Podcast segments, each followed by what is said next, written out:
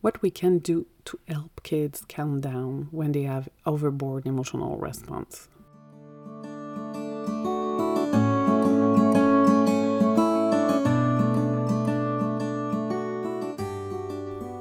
Welcome to Parenting the Intensity, where we'll talk all about how we can drop the general parenting advice that doesn't work with our emotionally intense kids anyway, and let go of the unrealistic expectations society puts on us as parents. Together, we'll find solutions and ideas that work for you and your kids. Chances are, deep down, you know what they need.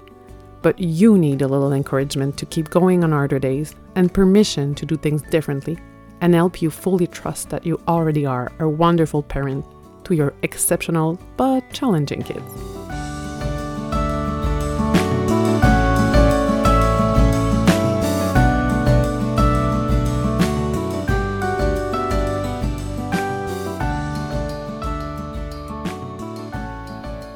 This is a question I got from a parent of the community. So, um, and I think it's a very common question. Lots of people were agreeing with that question. So I'll address it. Um, and if you listen to or read it or anything that I do, you'll fast learn that I don't have one um, short and easy answer to that. I'm sorry.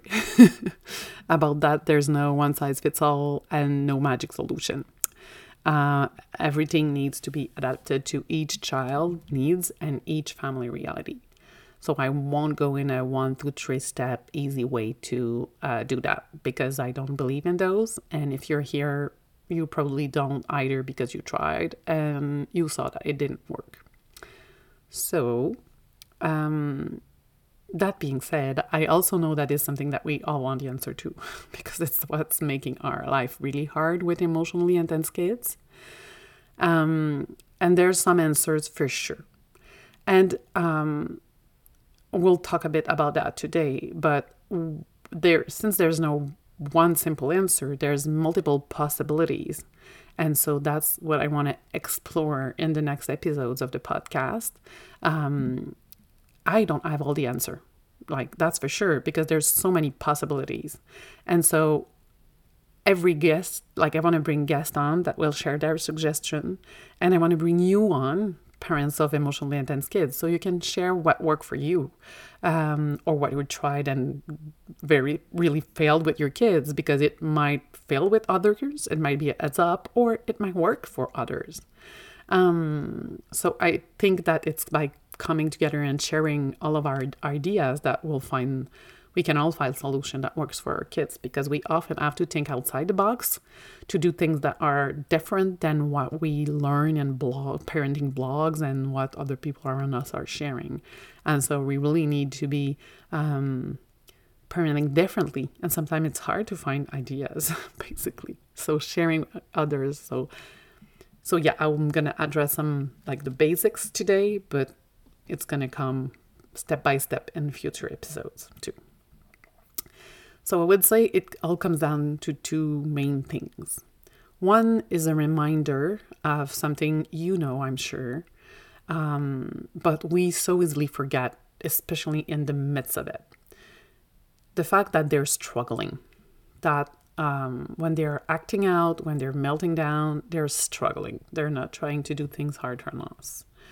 Um, they're not doing that to annoy us. They're not doing that to manipulate us or make our life impossible. They really are doing that because they're struggling. They are having a hard time and they're not able to regulate themselves. They're not able to control what's going on. If they could, they would. They know what the appropriate way to do things, but they're not able to do it in that moment. And they might be able to do it at other moments, but not now. And I know you know that, but it's really important to remember that when we're in the moment because it's so easy to forget when we're triggered by what's what our kids are doing.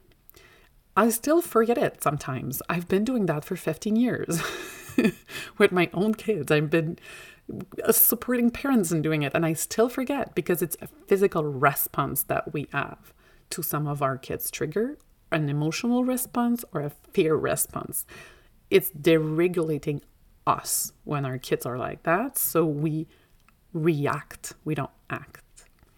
And so the difference with practice is that we can more easily switch. We can more easily look at ourselves and seeing that we're reacting that way and that we're being triggered and calm ourselves down. And oh, I'll have another episode on that subject. And that bring me to another important aspect of it is that it's very important when our kids are melting down, acting up, say it what you want, to not engage in the power struggle because it's very easy to just go up and like they're they're yelling, you're yelling, and it gets worse and worse and worse. And that just makes things worse. So the first thing is to not engage, and it's so easy to say, and it's like in, incredibly hard to do. I know that, but it's it's the basic of it. And so lots of suggestion example will be based on that not engaging and being able to calm ourselves.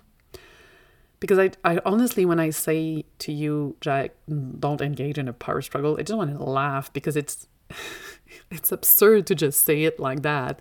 We see it all the time. Just stay calm. Yeah, as if it was that easy, you know? If it was that easy, we would all do it very easily and we would not be here today. but it's still that. But yeah, it's it's still what like the magic ingredient, that's the magic ingredient. It's just very hard to use.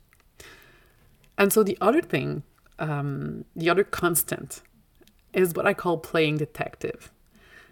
Um, and what does that mean? It means we need to find what will prevent our kids' outbursts because it's much easier to prevent them than to calm the kids down when they're already disintegrating.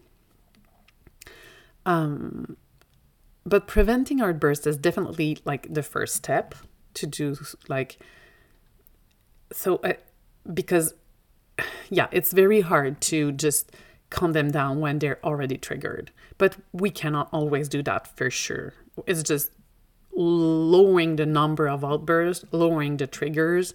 The less they will have those re- response those really intense um, emotional response, the less we, the more we will be able to stay calm, basically, because uh, if they do that like 10 times a day, we just, we can't stay calm. We can't regulate ourselves that much. We need to reduce the numbers of times that that happens.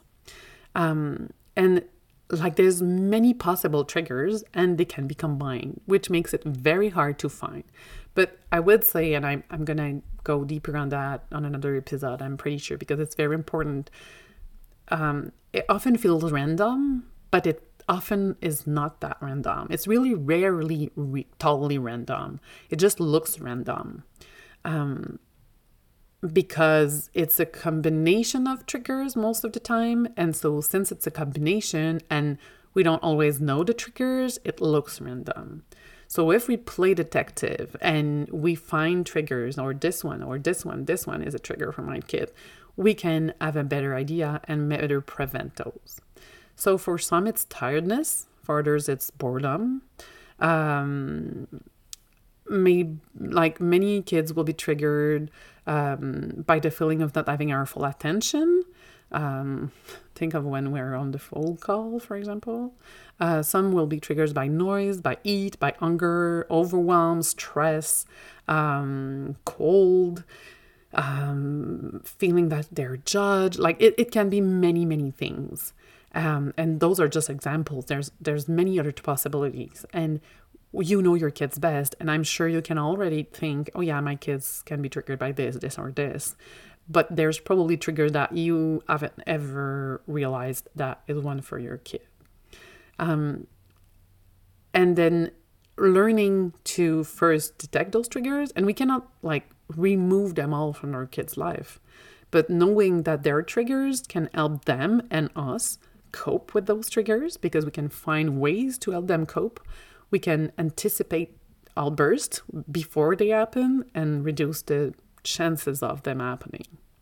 Again, it sounds simple, but it's far from it. Um, because I'm sure you tried lots of things and some lots of time it, it looks really unpredictable. So it's a long time like it, it takes time it takes dedication energy that you might not have right now and i completely get that. Um, it, and it's all like it's an ideal that we're looking at. It's not something that you can just get up now and do perfectly. It's never going to happen that way. It's going to take time. And you might not have that time, you might not have that energy right now. And it's very important that you give yourself that time and energy. And that you forgive yourself for not having the time and energy that you would need to do that right now, because it's really impossible to do it all right now. And you'll find triggers and again and again, and they will change as your child grow um, and get older, and some might disappear, some might appear. Um, it will be different. So, um, so yeah, and and of course the other. Uh, the other way is to help them calm down when there are triggers. And there's some simple things, but again, it will be different for each of your child. Some kids will be able to take deep breath. For some, it's just saying take deep breath are gonna send them in a spiral um, and so it, it's the same way as when you're playing detective to find the triggers you need to play detective to find what works for your child. And it might be completely different than for another child. And some things might work for a time and stop working. Um, and so there's no there's no simple answer. I wish there was but there is not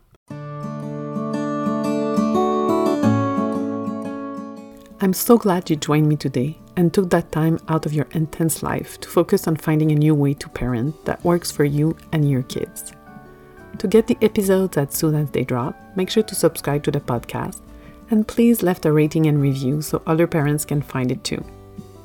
Also, check out all the free resources on my website at familymoments.ca so you can take action on what's the most important for you right now. And take a deep breath, keep going we're all in this together.